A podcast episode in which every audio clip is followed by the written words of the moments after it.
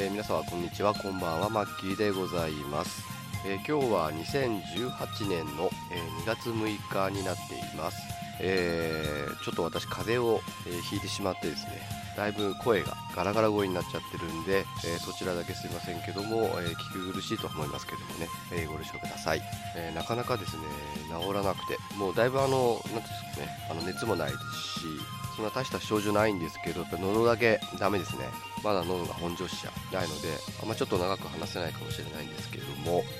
えー、まずは近況というかですね、えー、今日2月の6日、えー、なので、まあ、ゲームネタとしては、えーと、あれですね、あの、モンハンが、ね、新作出ましたね。モンハン、モンハンワールド、えー、出まして、私はですね、ちょっと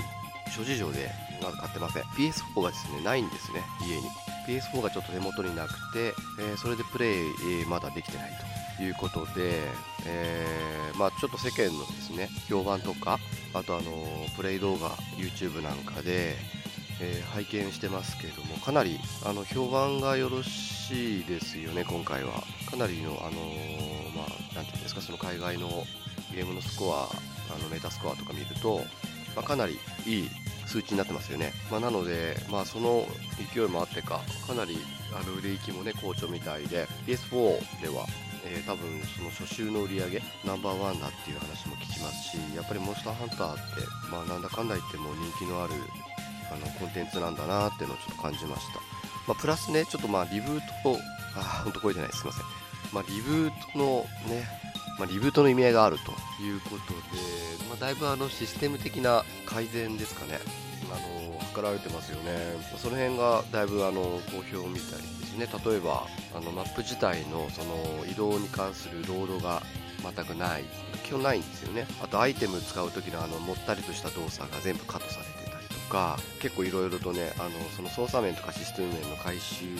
が見られる、まあ、それがまあいい方向にあの改善されてるっていうことなんだと思うんですけど、まあ、そのおかげでだいぶ評判もいいと。で、あの、私は XBOX1 を持ってるんで、そっちでやることもできるんですね。あの、できるんですけど、これがね、なぜか日本では発売しないんですよ。日本語版入ってるのにもかかわらず、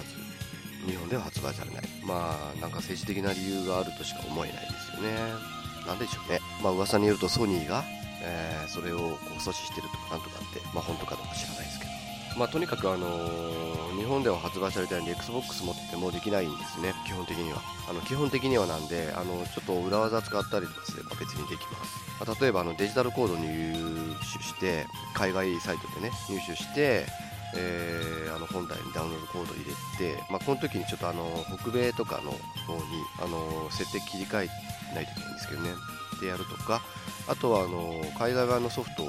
ですね、あのディスク自体を入手する。まあ、Amazon の中でも今見たら結構売ってるので、まあ、私がちょっとやるとしたら、まあ、ディスク版購入して買うかもなーっていう、まあ、そういう感じですね、えー、ちょっとまだプレイしてないんで感想は、えー、ちょっと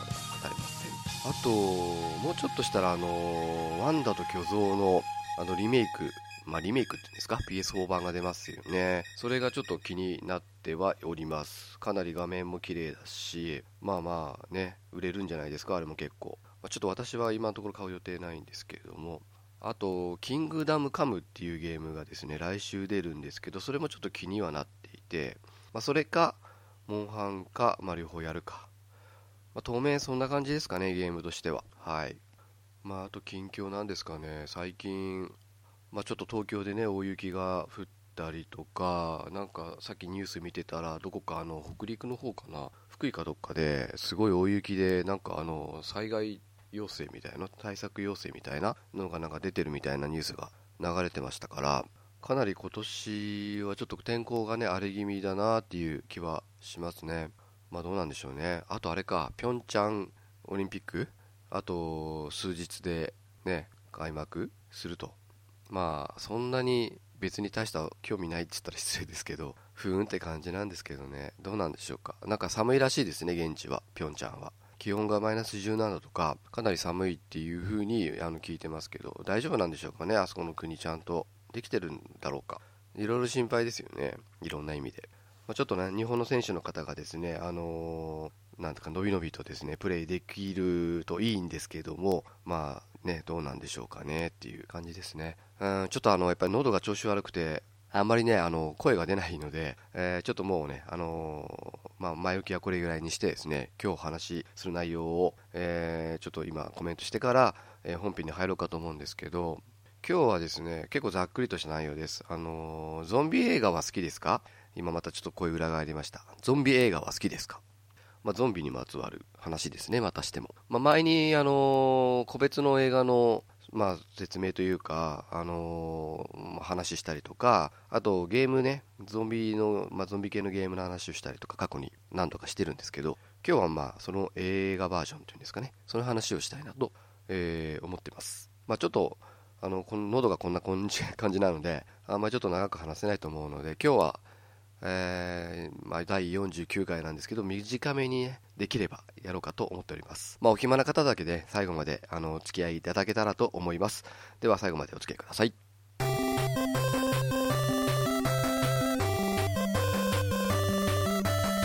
はい。えー、そうしましたら今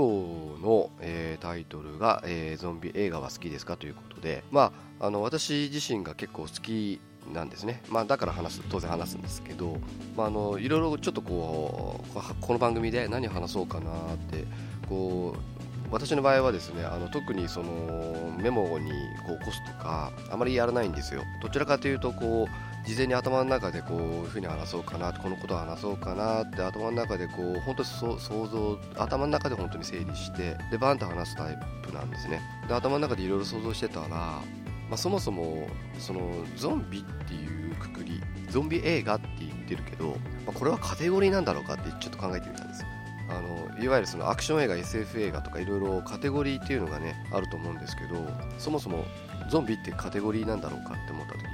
まあ、厳密に言うとカテゴリーと言っていいのか分かんないですよね、まあ、ゾンビってねあの一種の化け物のあの、まあ、総称みたいな感じじゃないですか。だからあのゾンビ映画っていうのが、まあ、どういうくくりなのかなって考えたら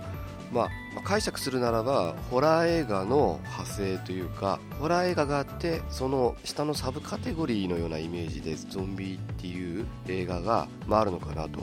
でねまあ、結構あの一定の人気があると思うんですよゾンビって。だからこそあの結構定期的に映画化されたりしてると思うしゲームでもまあ割と取り扱われることがあると。何でしょうね。取り扱いやすい要素っていうものもあるのかもしれないですね。その作る側から見ると、まあ、私みたいにねあの見る側とかプレイする側から見ると分かりやすいっていうのがありますよね。ゾンビが出てくるってことは多分おそらくですけども特定の地域なのか国なのか、まあ、そのエリアにエリアの広さはですねその映画によると思うけど、まあ、多分その秩序がある程度崩れ去った、まあ、週末のような世界が広がっているんだろうなっていうのが想像できると思うんですけど、まあ、有名なねあのこれは映画ではないんですけど「あのザ・ウォーキング・デッド」今シーズン7ぐらいまで8ぐらいまでいってんですかもう。あのあのドラマもねあの、まあ、ゾンビという、まあ、一種の災害ですよね。ゾンビ災害にあった人類の、まあ、行く末の話週末に向かっていくような話ですよね。あの、まあ、そういうあの、まあ、ゾンビというとやっぱり週末世界っていう風にすぐに連想しやすいと思うんですね。であの、まあ、そもそもゾンビっていう言葉これはまあ、なんかのなんかヒンズー教だっけ？ブブードゥー教だっけ？なんかそういうあの宗教から来てる言葉らしいんですがもともとこれをメジャーにしたのはねあの皆さんもあのご存知のあのジョージ・エロメロ監督ですよねあの監督が、まあ、初めて映画でゾンビというモンスターを、まあ、使った、まあ、それを主,、まあ、主役っていうかですね中心に据えた、まあ、映画を作ったということですよね。まあ、そこから、まあ、派生していろんな、まあ、ゾンビ映画が、ね、今に至るまで作られているわけですけどもともとは、えー、その最初のゾンビ3部作である「えー、ナイト・オブ・ザ・リビング・デッド」えー「ドーン・オブ・ザ・デッド」えー「デイ・オブ・ザ・デッド」この3部作ですよね、まあ、ちなみに、えーと、この「ナイト・オブ・ザ・リビング・デッド」は白黒。でその後にですね、まあ、80年代か90年代初頭ぐらいだと思うんですけど一応リメイクされていて、えー、リメイク版は資料創世記という名前で、えー、作られてますね。でドーム・ザ・デッドこちらは、えー、放題はゾンビっていうまんまタイトルですね。ゾンビとして映画あの公開されてますね。ただ、えー、これもリメイクされていて、えー、リメイク版はドン・オブ・ザ・デッドっていう名前でリメイクされていてこれが2003年か4年くらいにザック・スナイダー監督がリメイクしてると。でデイ・オブ・ザ・デッド。これはあのー、一応あの同じタイトルのゾンビ映画があるんですよ。デイ・オブ・ザ・デッドって。ただ内容的にはあんまりリメイクとは言い難い。結構あのちょっとゾンビが特殊なね気持ち悪いあの映画なんですけど、まあ、これがちょっと、まあ、リメイクって言っていいのか分かんないようなちょっと微妙な立ち位置ではあるんですけど、まあ、一応そのね3部作があってまあそこからゾンビ映画っていうものの人気が出たと思うんですね。でこのゾンビというあの私が初めてこのゾンビっていうものに出会ったっていうかですね初めて知ったのはやっぱりこのジョージ・ A・ ロメロ監督のこの2作目のゾンビなんですね。これを多分ねテレビで見たのかな。あの初めて見たのはあの土日によくやってるその映画紹介みたいなコーナーあるじゃないですかバラエティ番組で。あれで初めて見てうわなんだこれと思って。で映画館に見に行ったわけじゃなくて多分テレビでやってるのを、まあ、たまたま見たっていう多分そういうスタンスだと思います、まあ、ゾンビっていうあのあの作品自体そんなにあのむちゃむちゃ怖さっていうのかな何ていうのかな。ちょっとね違うと思うんですよ。その恐怖映画とはちょっと違うと思うんですね。だから私あの当時これ見た時まだホラー映画全般嫌いな時だったような気がするんですね。でまあ本来はその手の映画あまり見たくない方の部類の人間だったんですけど、まあ、そんな自分が見てもそんなにこうトラウマになるような感じではなかったような気はするんですよ。ちょっと記憶がね定かではないんですけど、まあ、よっぽどエクスリストとかですね白の腹渡の方がええなんていうんですかねこうえぐかったっていうですね。衝撃が大きかったような気がするんですが、まあ、この3部作がまあねあの派生していってると思うんですね。今に至ってると思うんですよ。でまあその「ドーン・オブ・ザ・デッド」2作目、まあ、特にこれがやっぱり出来が良かったんですよね。ちょっとあの1作目と3作目は物語的にはねやっぱりちょっと微妙ですね。あのやっぱり1が一番面白い。あ1じゃないや。えっ、ー、と2ですね。2番目の、まあ、ゾンビ。ドーム・ザ・デッドが一番、あのー、まあ、映画として見た時に、まあ、一番見やすくて完成されてる物語かなっていう気はしてますし多分それは間違いないと思うんですけどただあのねジョージ・エロメロ監督って割とそのなんかちょっと社会風刺をなんか交えてるとかなんとかってよく言いますよね。あの人のあの映画の3部作通してみるとやっぱり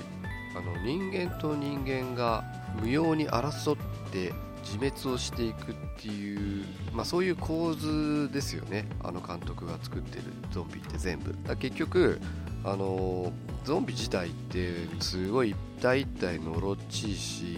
あのそんなにものすごい脅威かと言われると微妙だと思うんですよ。本当に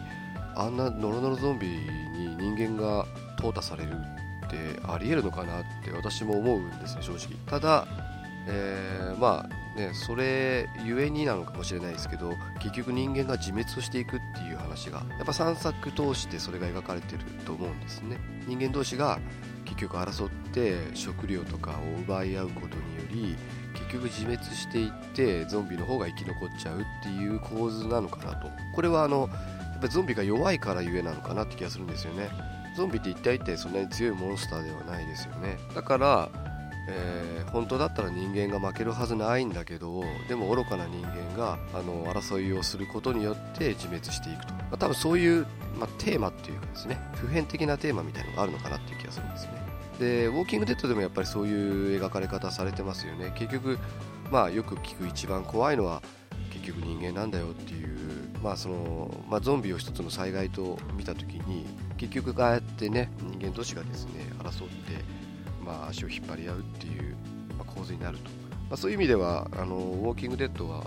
その辺りを引き継いでいるドラマなのかなっていう気はちょっとしますね、えー、でですねあのそのゾンビに関する話をちょっと何個かしたいんですけどまずそもそもそのゾンビの定義っていう話とあとあのその後に作られていたドンそのいわゆるゾンビ系の映画の話をねしたいなと思うんですけど先にその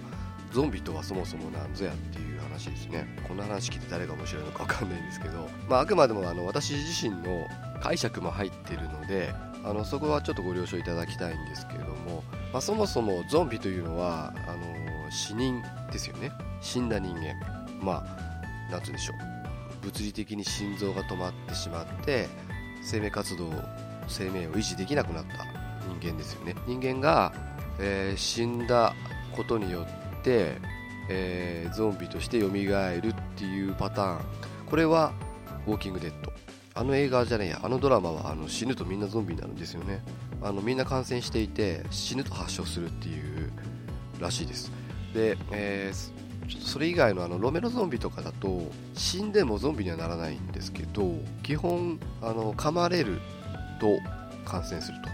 噛まれる。これもう基本中の基本ですよねゾンビの、まあ、噛まれるとえー、まあ何時間以内なのかな十何時間なのか1日なのか2日なのかその辺は結構はっきりしてないけども、まあ、いずれにしろ転化するゾンビになってしまうっていうことですよね。これはあのー、死のうが死ぬ前がっていうか何ていうんだろう噛まれることで、えー、まあ、生きたままゾンビ化するってことなんですかね。ここを私はちょっといつもん？と思うんですよ。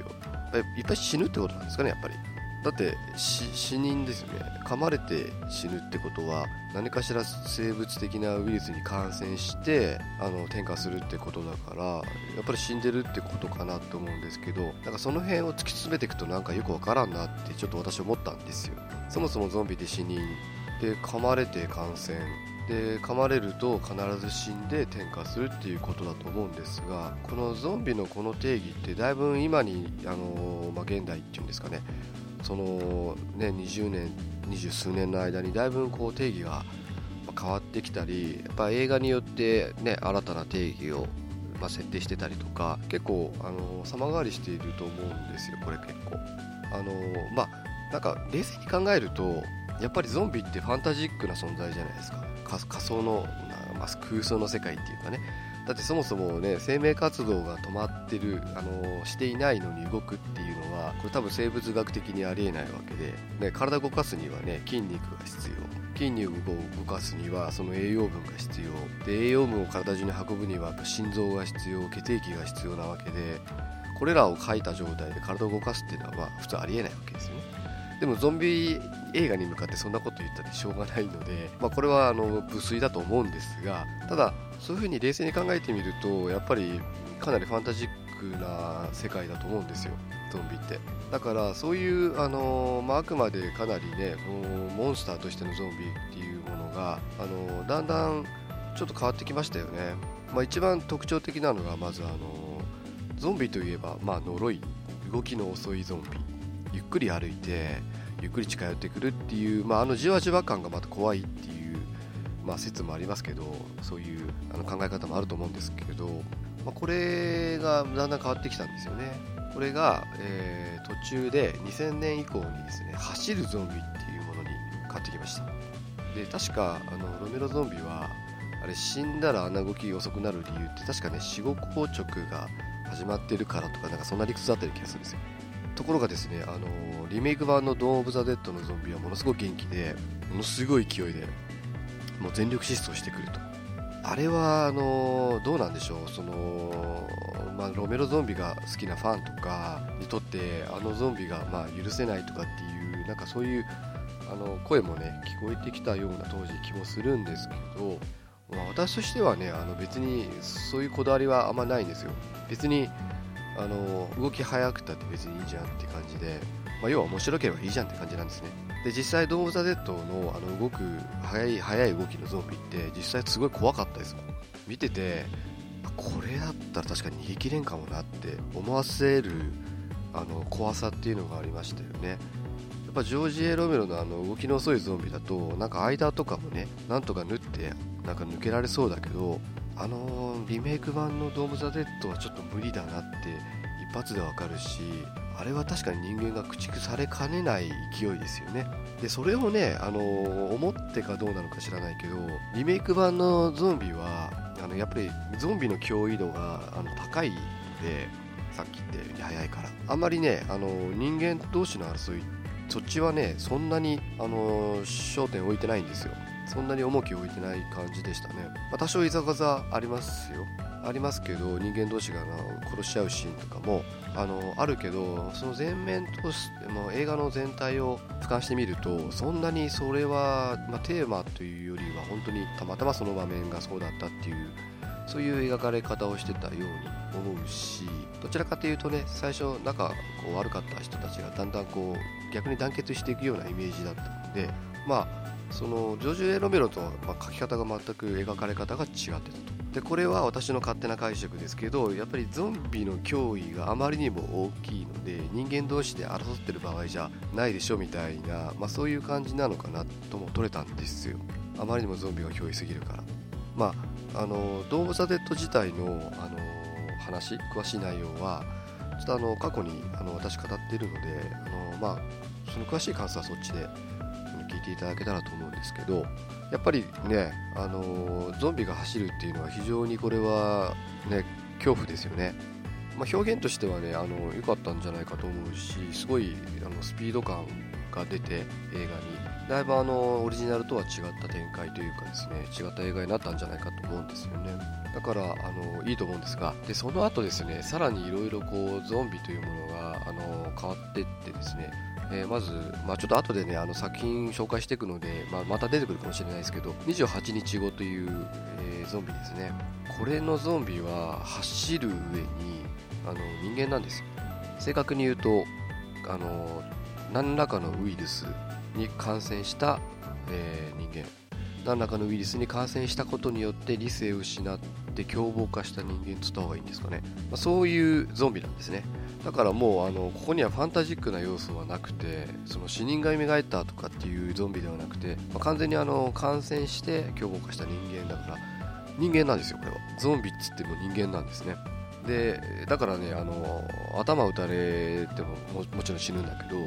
心臓打たれても死ぬんですよこのゾンビは。要はあの人間と全く一緒で致命傷を負えば死ぬっていう、えー、ゾンビに、まあ、定義がですね変わってきたっていうかですね、まあ、新しい定義が現れてきたのが、まあ、これも多分2000年代だと思うんですけど、まあ、この頃からその死人から蘇ったゾンビっていうゾンビよりも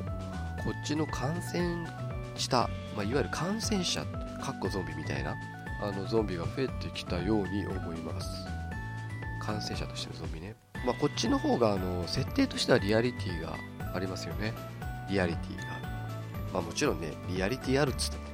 あれなんですけどさっき言ったその生物学的に考えてもね死人が動くっていうことはまあありえないけど、まあ、こっちはねあの生物学的にはありえるし、まあ、理屈としてはね、まあ、ありえなくはない話だなっていう、まあ、ちょっとねこうまあ、どちらかというと少しリアルだと思うんですね。だからまあそういう設定っていうのはまあいいんじゃないかと思うんですが、まあ、ここまで来ると果たしてジョージ・エロメロがね描いたゾンビとほとんど違うものになっているんじゃないかなっていうふうにはちょっと思うんですけどやっぱこのゾンビの方がね最近は多いと思います。後でちょっと何回か紹介しますけれどもどちらかというとそっちのゾンビ系の方があの増えてきたのかなっていう気はしてますね。で、えー、ここで次の話題なんですけどその、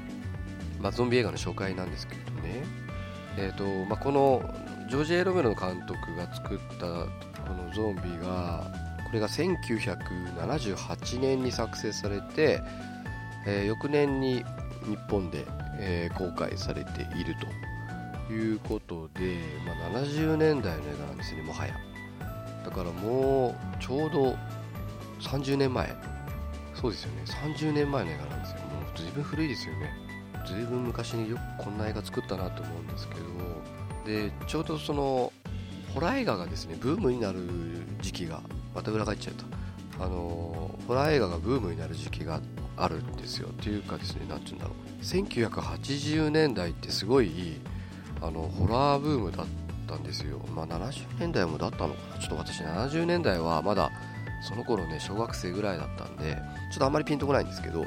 私が中学校ぐらいに入ってから高校になる頃まあ、あの80年代はすごくあのいろんなそのいわゆるホラー映画がですねあの世に出てきたんですよ。いろんなの、まあ、そのゾンビ以外のものでね。例えば、えー、13日の金曜日。これ有名ですよね。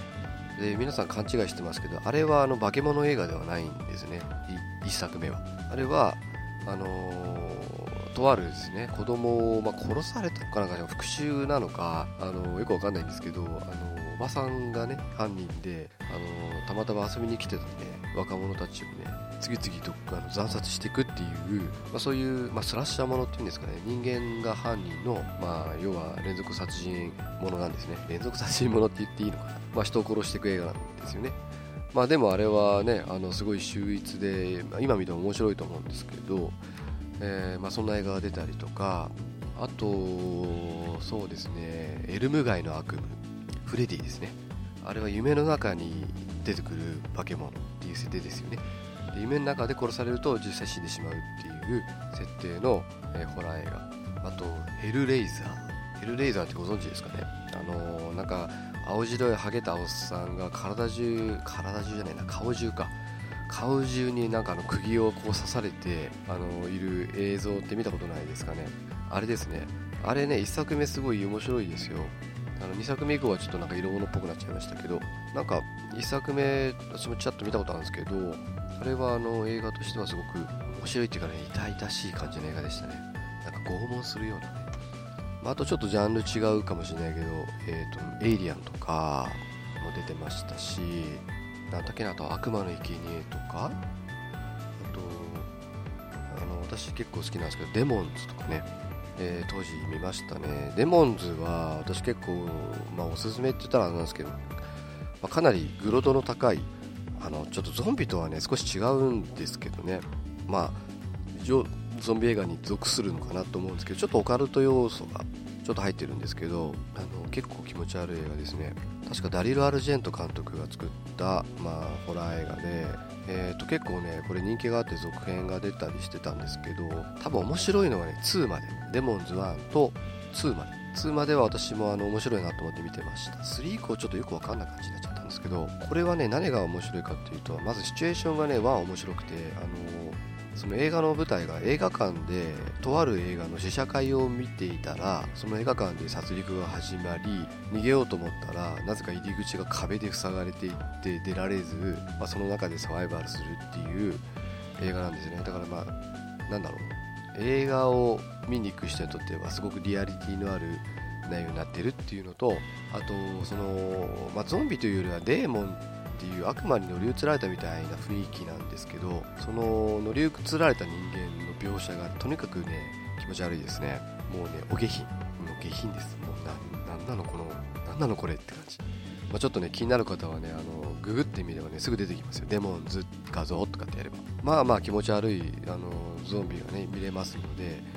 まあ私はおすすめはね1と2なのでもしね見たことないなっていう方がいたらね物好きな方がいたら見たらいいと思うんですけど、まあ、映画自体はかなり古いですよ。古い映画ですけど僕ちょっとおすすめですね。であとはあとそうですねあのサンゲリアとかゾンゲリアとかなんだろうあの監督ルチオ・フルチ監督だっけな？確か。その監督も結構ねゾンビ映画作ってて結構当時見てましたね。だから大体ねゾンビ映画っていうとジョージ・エロメロとダリル・アルジェントルチオ・フルチ監督。このね3人がねよく映画作ってたような気がするんですねその時代に。でちょっとあのこれ私の記憶なんでもしかしたらあの間違ってる可能性あるんですが80年代はそうやって結構ねいろんな良質な、まあ、ホラー映画っていうんですかねあの作られて、まあ、その中にはいろいろゾンビ映画もあったんですけどそれがだんだんねあの90年代ぐらいになるとだんだんちょっとねあのブーム終わっちゃうっていうかですね下火になってくるんですよ。で私ちょっと90年代になんか面白いゾンビ映画見たっけなってちょっと思い返してみたんですけど全然記憶にないんですよね。だからあんまり出てなかったんじゃないかなっていう気がするんですその時代は。だからねその後ちょっとまたゾンビ映画のねブームがね少し来るのがやっぱ2000年以降なんですよね。で2000年入ってからあのさっき何度もね言ってるその「ドーン・オブ・ザ・デッド」リメイク版の「ドーン・オブ・ザ・デッドが」まあ、2000年代に公開されで28日後これダニー・ボイルっていう監督なんですけど、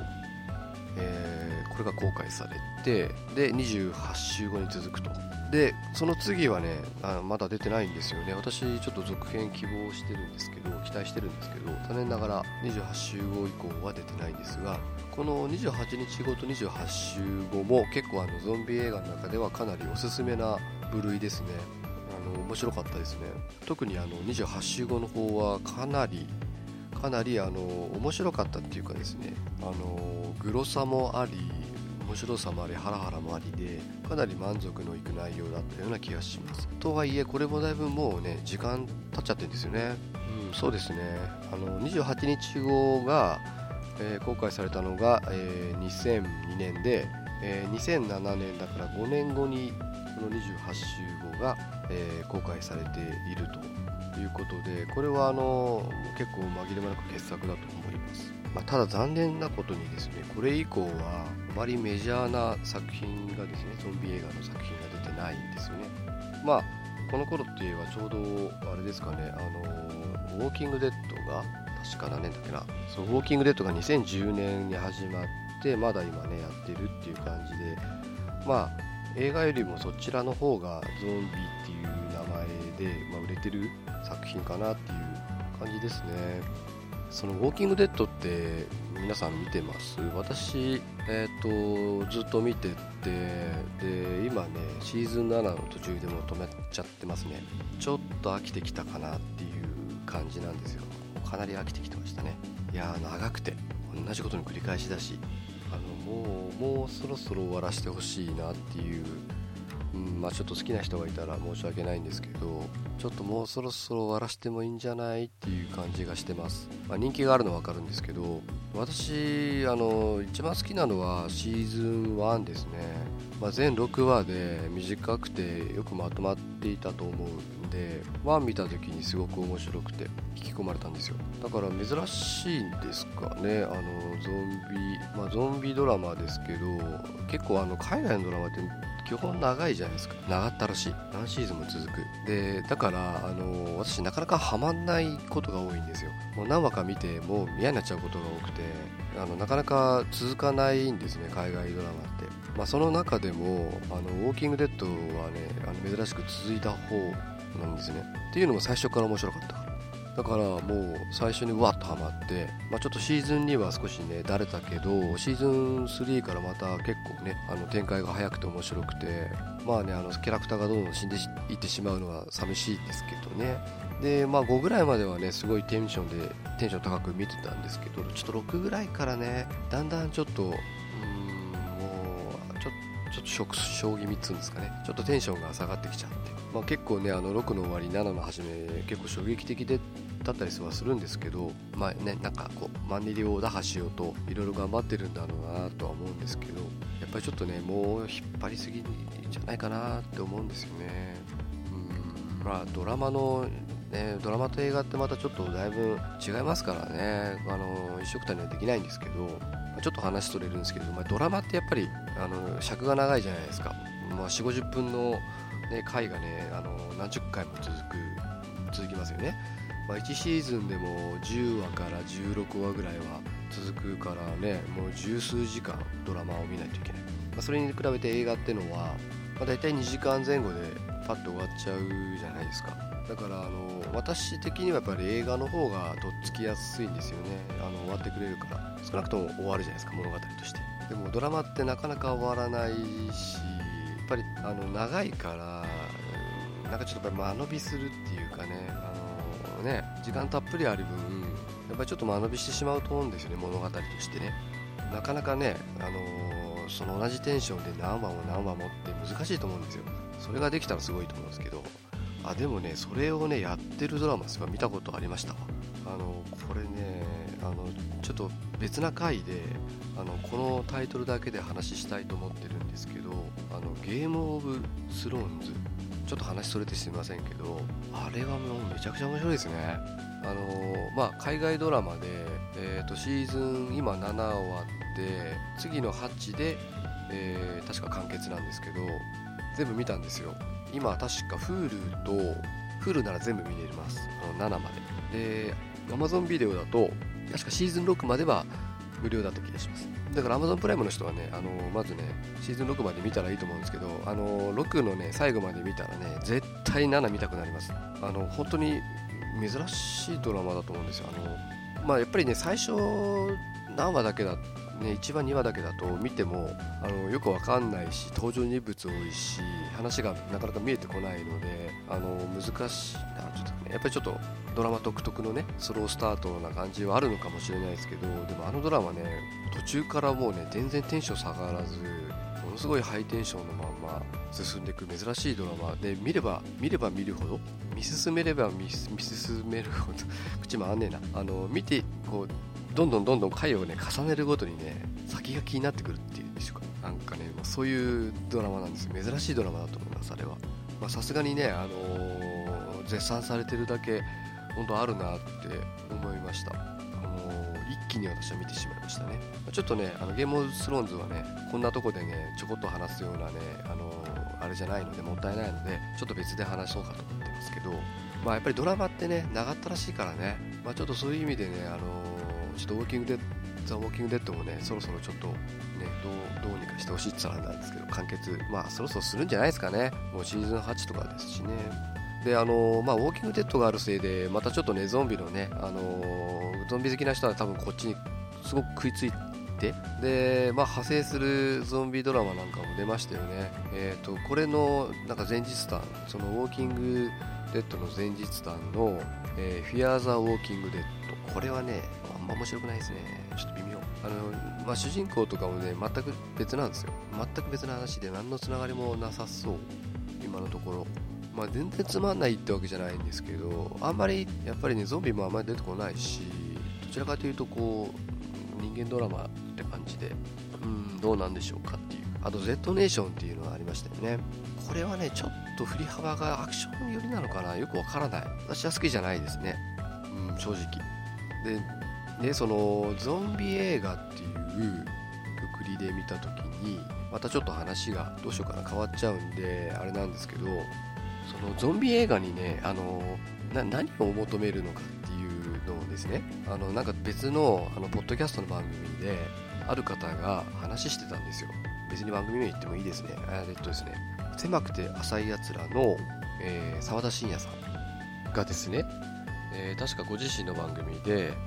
286回かなその時にあの鍋さんっていうあのゲストの方なんですけど鍋さんと、えー、お二人で、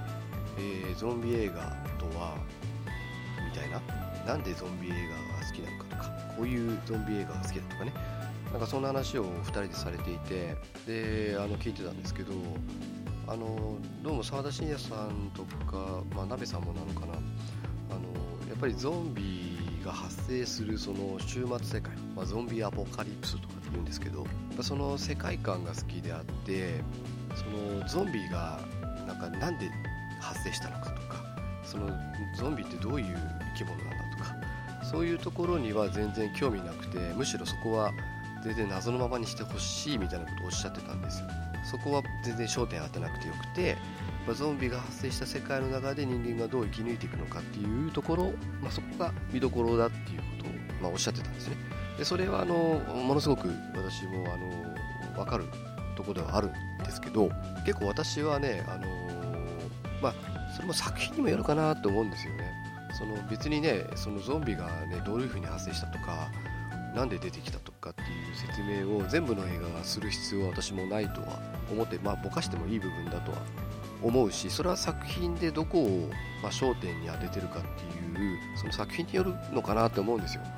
まあね、あの例えばそのジョージ・エロメロ監督の「ゾンビなんてゾーン・オブ・ザ・ベデッドなんてあれ別にねそのゾンビが発生したとかっていうのを追う映画ではないんですよ。っていうかおかしいですよね。追いようがない。あれ単純にねあの生存者が逃げてるだけの映画ですからそこでゾンビがこういう原因で出てきたんだとかそれそもそも誰がそれ調べてんのって話だし誰が語んのって話だから、まあ、あの映画にそういう話が突然出てくるとなんかちょっとね興ざめする可能性があるんですけどその私は別にねあのそのゾンビの発生原因とかが映画に出てきても別にいい派なんです。面白ければ、まあ、基本何でもいいっていう派でえーと、例えばですねその28日後のゾンビ。あれってあのある程度あの説明があります。あれはおそらく人工的に作られたウイルスじゃなかったかな。違ったらごめんなさい。で確かなんか猿かなんかで実験をしていったところ猿がものすごい凶暴化してしまいそしてその猿がなんかアホのアホなやつらに放たれた逃がされたことにより人間に感染し、まあ、そこからパンデミックが発生したと。でそもそもあれって何なんだろうっていうところこれはもしかすると続編の28週後？28週後の方であの説明があったかもしれないんですけどあのどうもこれ人間になんかウイルスが感染してるぞと。でそのウイルスを確かレイジーウイルスって言ってましたね。レイジーっていうのは怒りとかそういう意味なのかな？なんか感染すると10秒ぐらいで感染して発症転化してとにかくあのその怒りにこう支配されてとにかく他人を人間をとにかく攻撃する。攻撃性が極めて強くなってもうなんかねすごいんですよ。28日後のゾンビ見てください。あれかなり不気味でございますよ。あんなのにねものすごい叫ばれながら追いかけられたらあれたまらんですよね。まああの映画はねある程度そのゾンビの発生原因とかを語っている映画で別に私これはありだと思うしまあ、ものによってはもっと詳しく説明したって別にいいんじゃないかなって思う。あの最初に言ってたそのファンタジックなゾンビ死人が蘇るってあれはねちょっと理屈的に難しいと思うんですよ。ね。まあ可能かもしれませんよ可能かもしれないけどそもそも生命活動が止まっている生き物がどうやって動くのって話になっちゃうと思うんでね、よっぽどやっぱり結局はファンタジックな設定を、ね、用いらざるを得ないと思うんですね。だけど最近のその感染者ののゾンビって一応さっきね、あの冒頭っていうかね途中で言ってましたけど、まあ、ある程度リアリティがあるので説明がつけられるって感じなんですよね。まあ一応その生きてる人間なんで元がねベースが。だからそのまあどういう感染経路なのかとかそのまあ、どういうウイルスウイルスなのかとか、まあ、そういう説明はしやすいですよね。だからまあ映画によってはそういうのもあると思います。でですねあのー、ちょっとですねあの最近ネットフリックスで何個かそのゾンビ映画とりあえず見てみようと思ってネタにしたくてね何個か見てみたんですよ。まあもちろんあのゾンビ映画って本当に B 級 C 級が多い世界なんですね。あの28週後とかドーブ・ザ・デッドっていうのがあれメジャー割とメジャーじゃないですか。あれあれいうのは全然見れるんですけど中にはねもうほんとひどいものまであるんですね。構結構やばいのも結構あるんですよ。だから見たら超つまんねえとかっていうのもあのあるんですね。で私はまああの物語がそれなりに成立してれば全然最後まで見ちゃうんですけどたまにちょっとね見られんなっていうのもあります。で私一番ダメなのはいくつかあってまずねその語話描写があまりにもチャチいやつ。例えばなんかこう殴っただけで首がブチブチってすっ飛んでっちゃうとかね。なわけねえだろみたいな。しかもその傷口がとにかく血だけでブワーッと出てなんか全然リアリティないとか、まあ、そういうあのあとなんかそのどう考えてもその状態でゾンビに噛まれないだろうみたいなところでなんかあっさり噛まれたりとかね。なんかもうちょっと表現の仕方考えろよって言いたくなるような。あのご都合主義とかもここで噛まれるんです僕みたいな。なんかそういうなんか見え見えな演出とかねそういうのはちょっと見るに買えませんね。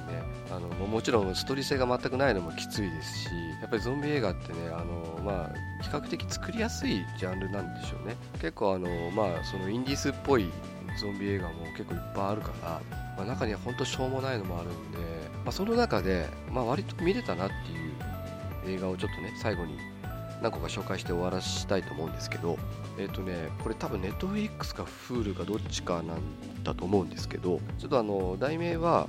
あの、後で載っけておくのでそっち見てほしいんですけどえっ、ー、とね今から紹介するのは、えー、と全部ね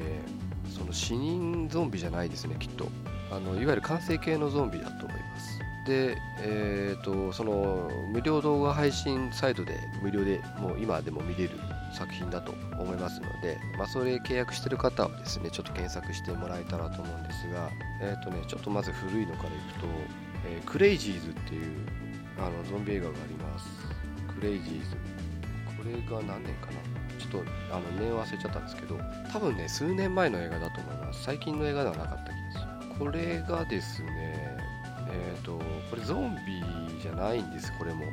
感染者であのなんか確か水道か何かを介してウイルスを体内に取り込むとなんか徐々におかしくなってっ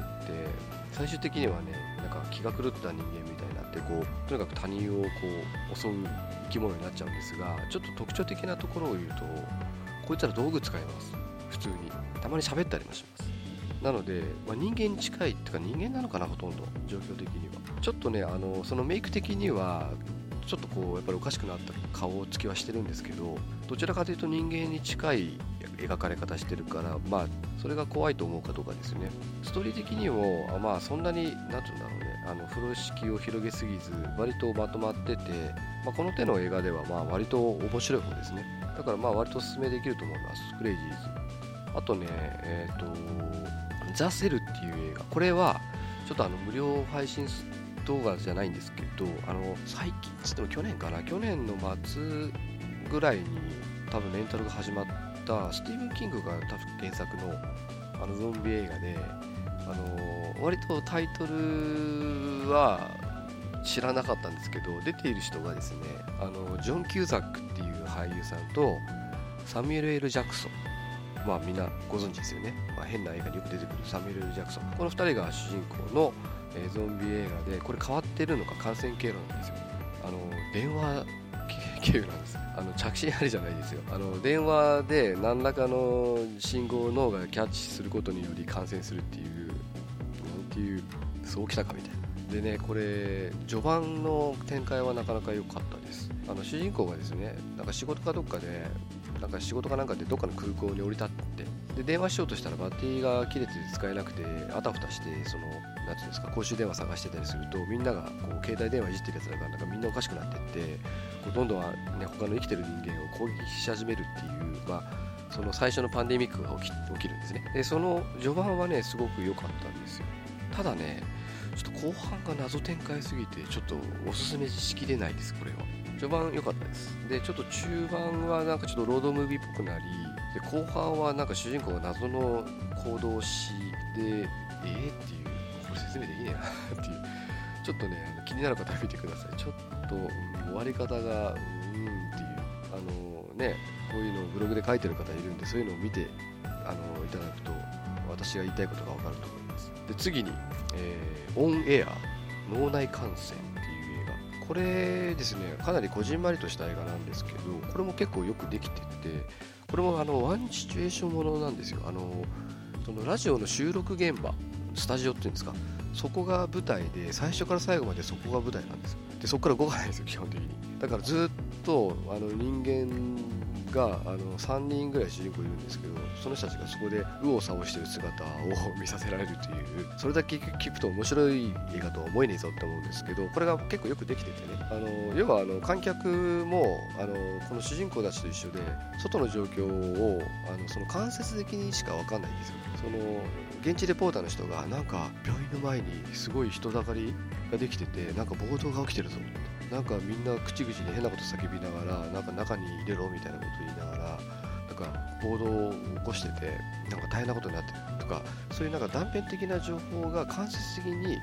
主人公たちに入ってくるっていう手法をとっててだからあの外の環境がどうなってるかっていうのがよく分かんないんですよ。見てる方もね。でそれでまあ逆にそれがね、まあ、小説のごとく小説読むがごとくこう結構想像力がかきたてられてあの一緒に怖がることができると、まあ、徐々にね外の状況も分かってくるし一体これ何なのかっていうのも分かってくるんですけどこれもねちょっと変わってて感染経路がね言葉なんワードいやどういうことそれって感じなんですけどそれはね理由はね最後まで見たけどよく分かりませんでした。ただ言葉によって感染するから途中であの主人公たちは筆談し始めるんですよ。これ喋っちゃダメだっつって。喋ると何がキーワードになって感染するか分かんないみたいな感じであの途中で筆談とかし始めたりとかして、まああのまあ、本当に風呂敷を広げずこのワンシチュエーションの中であのそれなりに面白い映画をよく作ったなっていうちょっと感心する系ですね。これはなかなか面白かったですね。あとね、えー、ちょっとこれはね作品的にはいまいちなんですけど「パンデミック」っていう映画がありましてね。でこれもネットフリックスで無料で見れたんですがこれはね物語的にはちょっと微妙です。で主人公を含めた、ね、登場人物も微妙です。私が、まあ、よくあのなんですかねこうイライライラする系の映画なんですよ。例えばねあのこれ主人公があの女の人なんですけど旦那さんと娘さんをこう残してパンデミックに巻き込まれで身分を偽装してこれちょっとネタバレになっちゃうんですけど、あの本当はその人じゃないのに違う人になりすましてでその検疫センターみたいなところに潜り振り込むっていうかね入り込むんですね。でそこではあの医者っていうのはあのすごい貴重だからすごい丁重に扱われるんですよ。あの丁重にね。っていうことを言われるんですよ。で言われてる割にはなんかね現場に送り込まれるんですよ。いや全然意味わかんないと思ったんですけどしかもねそのどんだけ屈強なやつらと一緒に送り込まれるのかと思いきやなんかねあのまともに戦いそうなのは1人だけで黒人のおっさん1人だけでなんか運転手はなんかやる気のないなんかチンピラみたいなあんちゃんだしあちなみにこのチンピラ役はですねあのゲームオブスローンズのシオンシオンっていうねクレイシオン・グレイジョイだっけな、あのー、役やってる俳優さんでした。すいません。であとねもう一人ねこの人は比較的性格まともなんですけど何もできない女の人1人。この4人構成でねなぜかね外にいる博士助けてこい的なこと言い出すんですよ。そうおかしくねえかって。設定的に。医者大事なんだったら現場送り込むのだし送り込むんだったらもっと厳重に送り込めばいいのにどう見ても手薄な4人で行きしかも途中案の定ねあの殺されそうになったりするんですよ。そりゃそうだよねって。1人しか戦えないのに感染者いっぱいいるのにそれ無理でしょみたいな。まあ、その辺のシチュエーションとか、あとね、一人一人がね、すごいね、身勝手なんですよ、そのさっきの運転手とか、その唯一戦える黒人も、俺のなんか妻が、あの1個前の舞台で消息不明だから作戦なんかクソくらいだから俺は妻を助けに行くとか言い出したりとかなんかむちゃくちゃなんですよ。でその割にはあのそんな割にはね。で途中でまた合流してなんか急にねヒロイックなことするんですよ。なんか俺に構わず先に行け的な感じでみんなのあのためになんか犠牲になろうとしたりとか。ええー、みたいな。なんかちょっといろいろとシナリオとか脚本が残念な感じな映画なんですが一点だけ褒める点があってですねこの映画そのゾンビの描写が割と、まあ、うまいって言ったらでしょう私の好きな描写の仕方あのいわゆる感染系で走るゾンビなんですがその感染してから発症するまでのそのレベルっていうのがあるんですよこの映画は。そのレベル1から5まで5段階ある。で1の時はまだ風邪ひいたような状態でこの時に処置すればまだ治すことができるんですね。ただ2以降になってくると治療が難しくなる。でだんだんフェーズが進むと、あのー、だんだんとこう知性が衰えてきて凶暴性がもう完全に、あのー、理性を支配しちゃうみたいなそういう感じで描かれているのがちょっと面白いなと思いました。ただね その設定を生かしきれてないんですよこの映画結局。そういう設定するんだったらその設定生かした脚本にすればいいと思いません？なんだけど残念ながらそれをね全く生かしてない。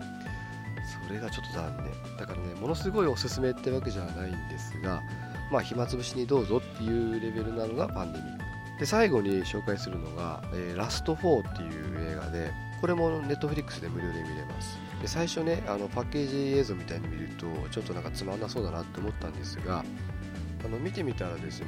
結構良質なゾンビ映画でした。ただ主人公は、えー、4人しあ主人公登場人物は4人。4人しかいませんで片田舎で起きる話です。であのある農場に主人公が逃げ込んで、まあ、そこで籠城するだけの話なんですね。だからなんかすごい派手さとかはないんですけどあのドラマとしてはよくできてるんですよね。あの感染者はあの感染するとなんかすごい目が真っ赤になってで多少知性も残ってるっぽい感じなんですよ。ただ凶暴性の方が勝ってる感じでわーとか言いながら襲ってくるんですね。でそのわわらわら出てこないんですよ。単品でしかほとんど出てこなくて。で噛まれたら感染するとかもなくて単純にあの本当に狂った人間みたいなイメージなんですけどまあ、それがですねそのとある農場のなんかなんてうんだろうその建物の中に籠城するただそれだけの話なんですが、まあ、人間描写そのドラマの部分をねちゃんと描いてるんですよね。だからまともな作品になっているのかなっていうのとあとね唯一あのグッドエンドなんですよこれ。あの珍しいんですよね。大概のゾンビ映画は、まあ、全部が全部ではないと思うんですけど大体バッドエンドなんですよ。悪い終わり方する。なんか含み悪い方向に行くような含みを持たせるとかね。いずれにしろあのハッピーエンドで終わることってほとんどなくてさっきのパンデミックもそうだしクレイジースもそうだし脳内感染オンエアもそうだしやっぱりちょっと悪い終わり方をするのですね。その中で唯一ですねあの綺麗になんかハッピーエンドで終わるんですよこれは、うん。まあ、感動するとまではいかないけどああよかったねって思う程度に面白かったです。あの非常にあのなんてうんでしょう丁寧に作られてる感じがするんですよね。さっきも言ったけどねあのねまずねつまんないゾンビ映画はねまずねあの描写人間の描写の仕方からゾンビの描写の仕方からなんか全てが雑に見えますね。いや実際雑なんだと思うんですけどそれゆえに全然面白くないんですけど今言った4本はあのそういう部分ではそれなりにちゃんとは作ってる映画なんですね。だからまだ見れたんですよ私は最後まで。もうね見れなかったら私途中でやめちゃやめちゃいます。だから最後まで見れたってことはまあそれなりに面白かったということだと思うんで。あのちょっとねお時間があってね何か見たい映画ないかななんて思ってる方がもしいらっしゃったらですねこの今言った4本あのあ5本か。5本ですね。もしあのよかったら見てみてください。はい。ということで、えー、ちょっと今日はねあの適当にそのゾンビ映画というものについてですね、えー、語らせていただきました。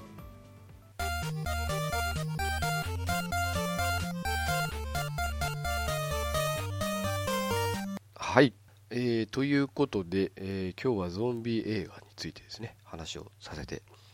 いただきました。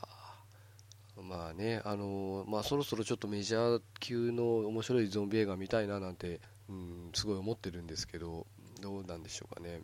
なかなかないですね。まあ、映画といえば、なんでしょう、去年は、あのー、エイリアン・コベナントが出たりね、して、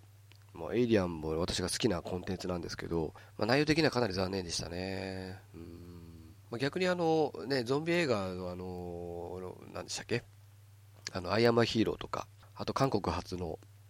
あのー、新幹線ファイナルエキスプレス、ああいう、まあ、ね、良質なホラーゾンビ映画がね、あの、その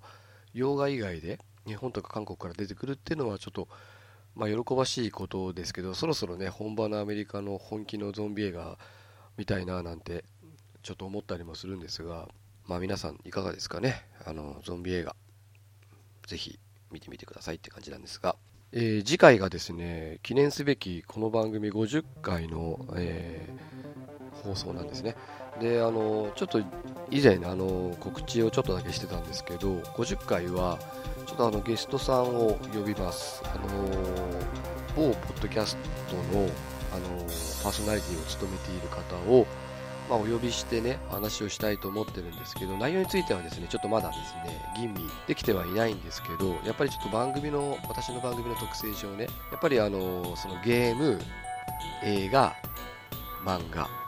まあ、そういったサブカルチャーの中の、あのー、中をあとまあポッドキャストが関連とかねそういったところの話をですねその人交えてその方ゲスト交えて、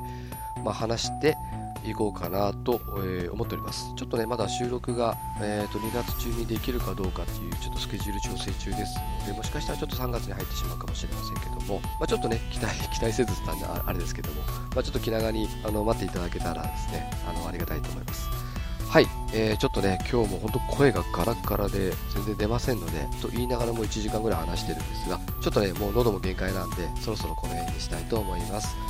はい、えー、どうも最後までお付き合いいただきましてありがとうございました。えー、お送りしたのはマッキーでした。さようなら。